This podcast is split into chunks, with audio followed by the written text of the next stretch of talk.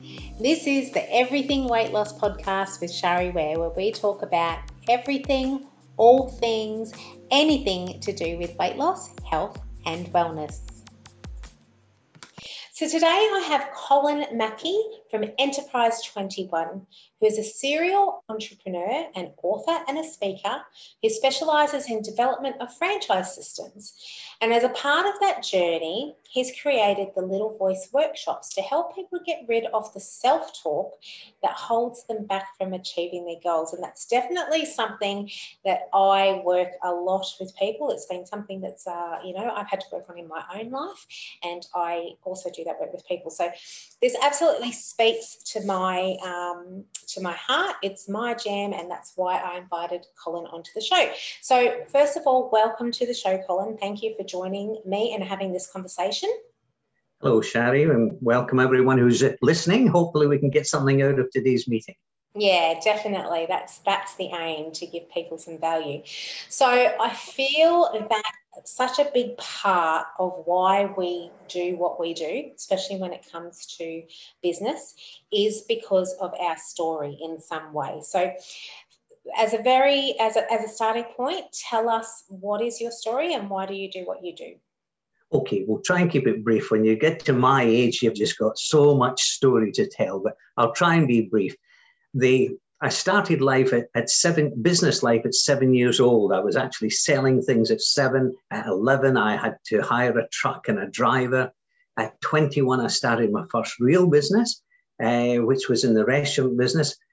I owned two houses at the age of 21. Wow.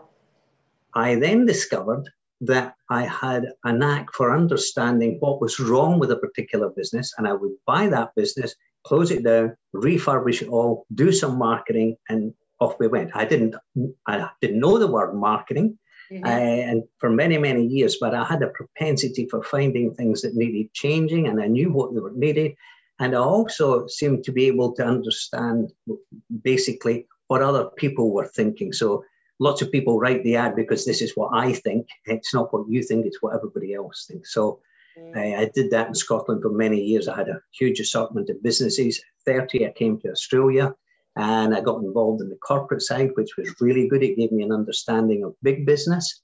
Yeah. Um, then I had an assortment of, of businesses. The one that's probably relevant here is that I owned a franchise for Success Motivation Institute, mm-hmm. which was an American company and they had some brilliant stuff in there. But I also discovered that there's some things that you just can't fix, regardless of what their teaching was. There was a barrier, and their teaching couldn't get over the barrier. And then I moved from there into franchising, and franchise companies would call me in and say, Look, we're having a problem. We can't get new franchisees or whatever it was. And generally, the problem was that the franchisees had been incorrectly chosen for the job in the first place. Yeah. They weren't a match for the job. They came in there with preconceived ideas, mm-hmm. and the preconceived ideas, the little voice of the preconceived idea was holding them back from becoming what they should have been. And that's when I then developed the Little Voice workshops and I think we've had probably over 300 people through those workshops. Not one person has ever said, Oh, yeah, oh, right. I got uh, masses and masses of testimonials virtually from everybody. Mm, awesome. So I asked this question of everybody uh, yep. because I, I, just think it's a great question and I, I think it makes people think sometimes as well. Um, if you were to say that you had a superpower, what would that superpower be? Well, I don't know that it's necessarily my superpower. My mother brought me up with lots of sayings. Being Scottish, there's a saying for everything, and some of the sayings, in actual fact, might, might have sounded good, but they were actually fairly negative. Like, mm. uh, it's really nice to be important. It's much more important to be nice, as if one was exclusive to the other mm. as if you could you had to either be important or nice you couldn't be both so there was some negative things like that but the songs that my mother used to sing to me all the time uh, once there was a silly old aunt, thought he'd punch a hole in all those positive things Anything you can do, I can do better. I can do anything. And that gave me a, a power, if you like, to say, well, if somebody else can do that, so can I. Mm, I love that. Hopefully, I most of my life, with the exception of people probably who've been to college or sports people, I'm not positive thinking is not going to make me a, a, a top sports person. But uh, in the general scheme of things, anything you can do, I can do better. It's all positive self talk. And it's a musical, folks. you get everything here. That's awesome. I, I, I, would have got up and danced, but there's not enough room. no, that's okay. I, absolutely love that. That is uh, that is brilliant, uh, and definitely. Um, so often we discount ourselves. We have that self talk, that holds us back. So, uh, and that's really what we wanted to talk about in depth on the episode today. So, tell us what do we need to know about that little voice in our head? Okay. When I used to run these workshops, the thing I found most of all, perhaps maybe I should go back a little step, most of the workshops uh, would have had a probably about 75% to 80% of ladies and of those ladies, the bulk of those ladies would have been uh, menopausal, mm-hmm. empty nest, broken marriages. They've sort of lost their way. And lots of men boost their ego by belittling other people. And if the wife's handy, she's the one that gets it. So these, these ladies get to 40, 45, 50, 55 years old, and all of a sudden they've no family, they've no husband. But the conditioning that they've had can actually have started as young as when they were at school. And those little things, for instance, one of the, the major fears for people is the fear of public speaking. Now, if I say to someone, Oh, look, there's 200 people down the stairs, and I want you to go and speak to them. If you just watch people, some people will go white and look down, some people will go and they're shaking like a leaf. The fear of public speaking is tangible. Now, why? Why would it be tangible? Everybody can speak, and we've all got thoughts and we've all got a brain. The only thing that is stopping you from doing that is the little voice. Now, maybe when you're five or six or eight or 10 or 12 years old, and the teacher said, um, who, killed, who killed Abraham Lincoln? Colin, who was it? Oh, it wasn't me, miss. It wasn't me. I'm sorry whatever it was, doesn't matter. But everybody in the class laughs at you and makes a fool of you. There's a part of your brain called the amygdala, which is Latin for almonds. It's two little almond shaped parts that we've actually discovered in fossils of dinosaurs. So it started as early as that, these little parts of the brain.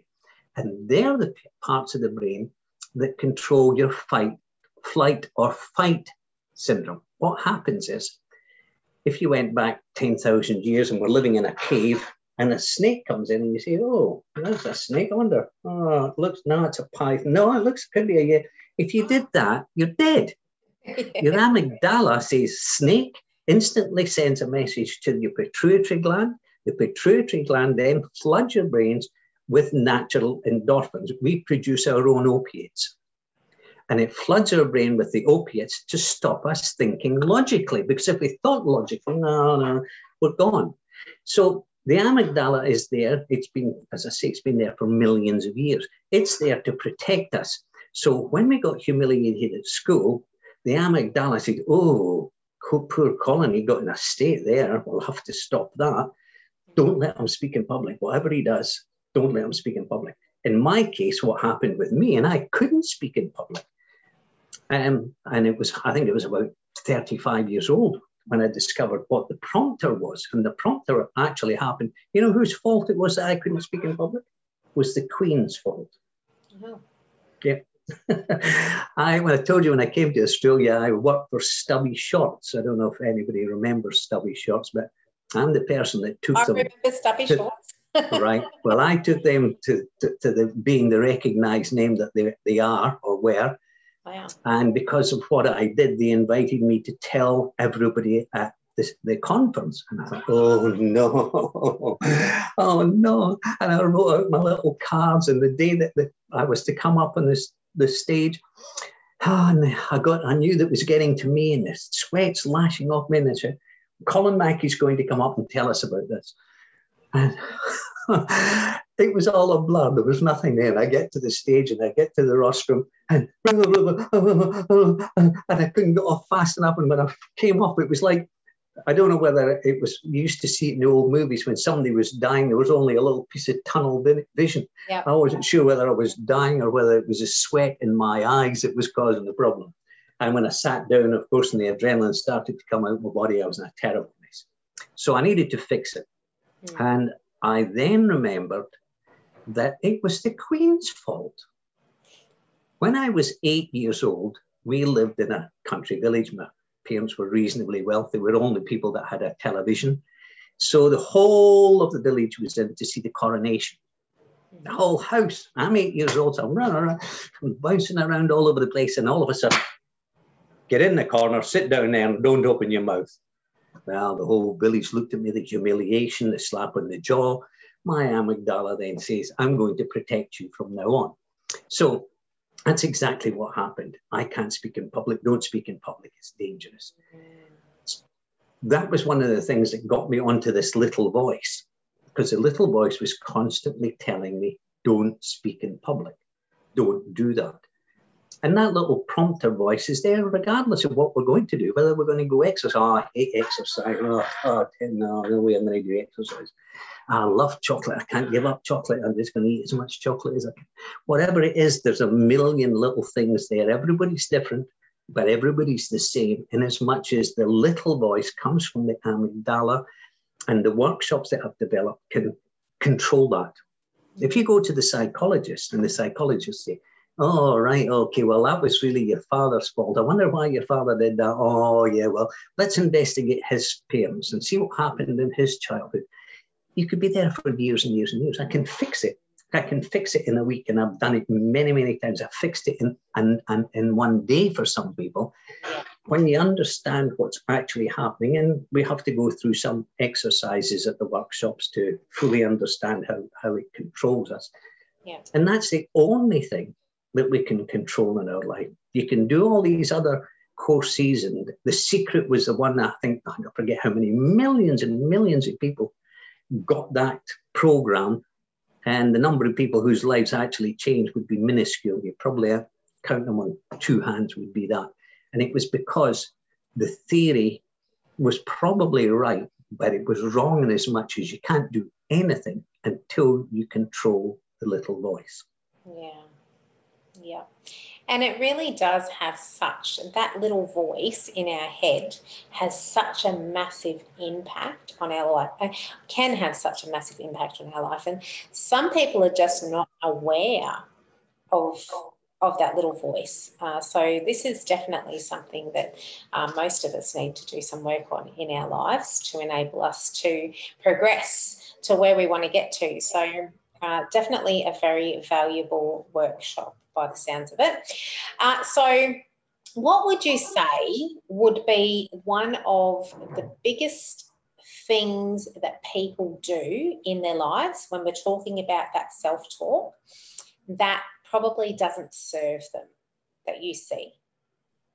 Well, the first thing is that most people, when they, they haven't differentiated the little voice from the normal thinking, mm. it's very hard. It's it's not like it's a separate voice there with a different accent. If it was all Scottish, if the little voice was Scottish, be able to say, well, that's that little, well, I was going to swear, but I'm not swear. that's that little Scottish boy. He's the bad, he's the bad guy. Because it's your thinking, and there's there's no differentiation between the little voice and that.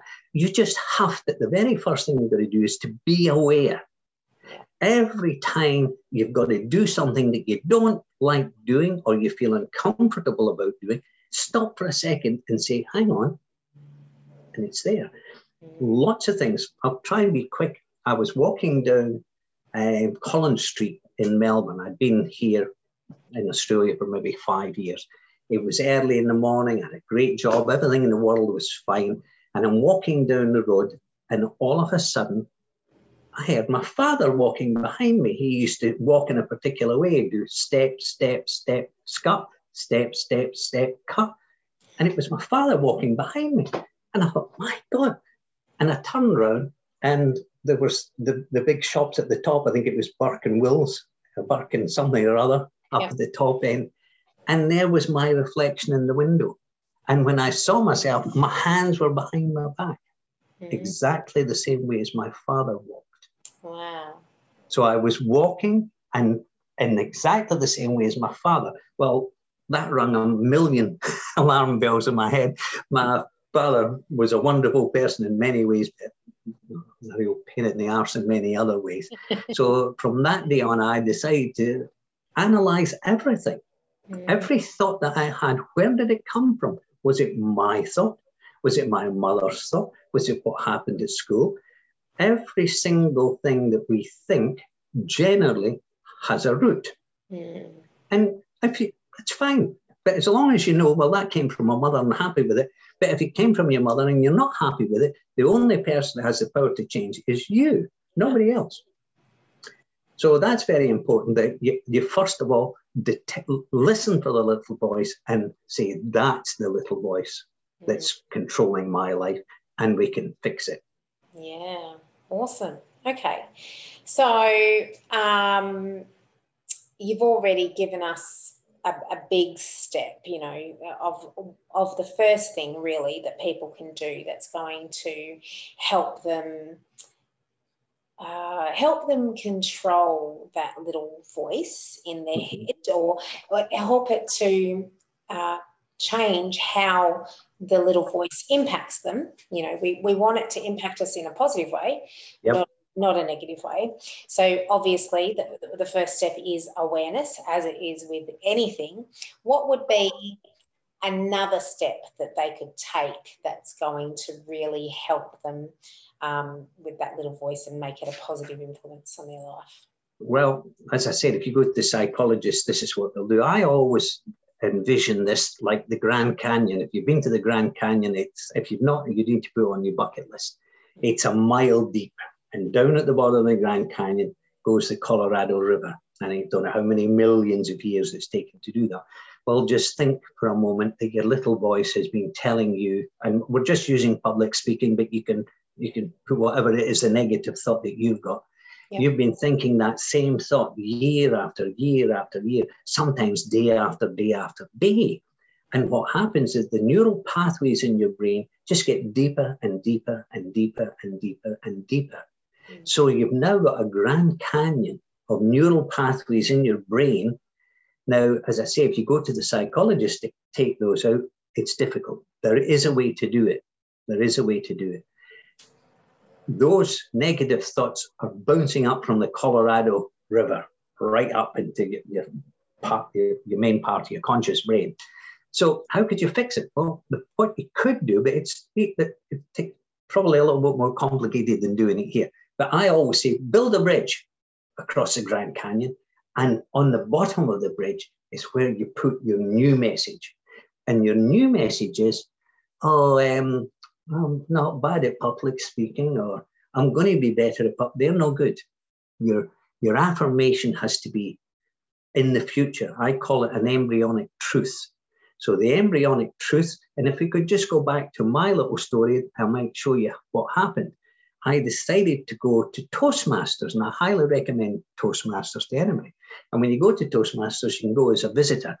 At the end of the evening, they go around the visitors and say, Oh, what would you like to say? So I just, no, it's okay. I didn't want to speak. I did that three weeks in a row. Then I decided to do my, oh, I knew what to do. And I wrote it out. I am a wonderful public speaker. When I get up and speak in public, everybody listens to my enthusiastic presentation. Mm. Now, I had to write that down and I had to put it in three places at least. I had to tell my family, I'm not going off my head. and reading it is not enough. You have to verbalize it. So the very first time I am a wonderful public speaker. And while you're saying this, a little voice at the back of your head saying, rubbish, rubbish, rubbish. But the next day, I'm a wonderful public The next day, I am a wonderful. So a week later, when I back, went back to Toastmasters, and I don't tell fibs, I came home with three awards. Aww. Three awards. That's right. And I've never looked back since. But this was a guy that was absolutely terrified to speak in public. So anything you can do, I can do better. And so anything I can do, you can do just as well. It's just knowing how and having the the desire.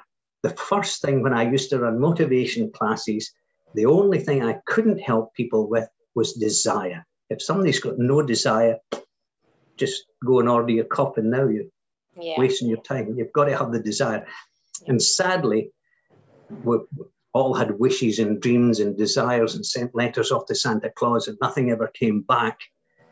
You have to le- relearn that. You need to start to have dreams and goals, and then we can work towards making sure that they happen. Yeah, you've got to want to change, don't you? Yes. Yeah. Yeah. yeah. Nobody can do that for you. You have to do the things and nobody can make you do that. So you've got to have that desire. So awesome. Okay, so um, when is the next little work voice workshop coming up, Colin? I'm just going to book the venue tomorrow morning, so I'm hoping to have one by the end of the month. That will be on a Tuesday daytime. So you drop the kids at school, nine o'clock till one o'clock. And then I'm going to do an evening one the following week on the Wednesday. So that will be from 5.30 through to 9.30.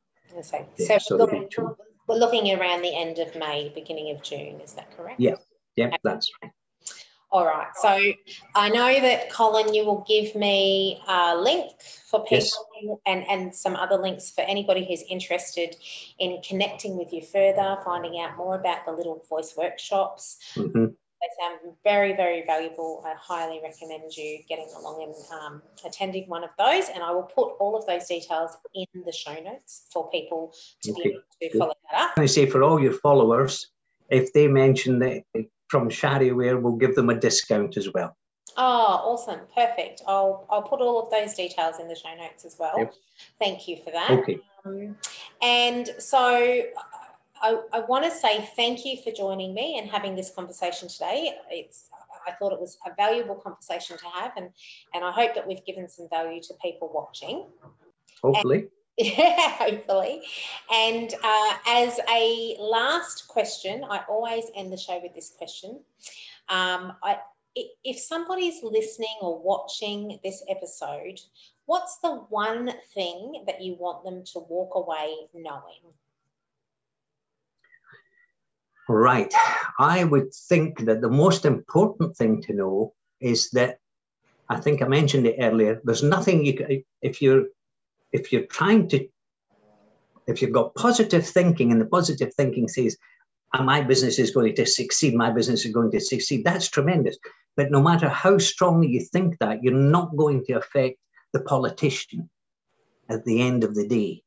But the only thing that you control is your thinking. You can't change the prime minister, you can't change the economy, you can't change all the stuff that's going on around the world. The only thing you can do is change your thinking. It's the only thing.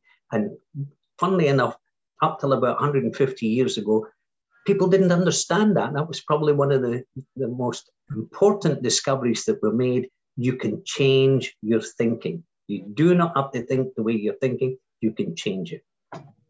You have the power. Yes. That's wonderful. It's the only thing you've got power over, really. Yeah, definitely. It's the only thing we can control, isn't it? All right, that's a wonderful place to leave the episode. Thank you so much for joining me today, Colin. Thank you for having me. Hopefully, we've got passed some information on that can be useful. Mm. And I will see everybody else on the next episode. See ya.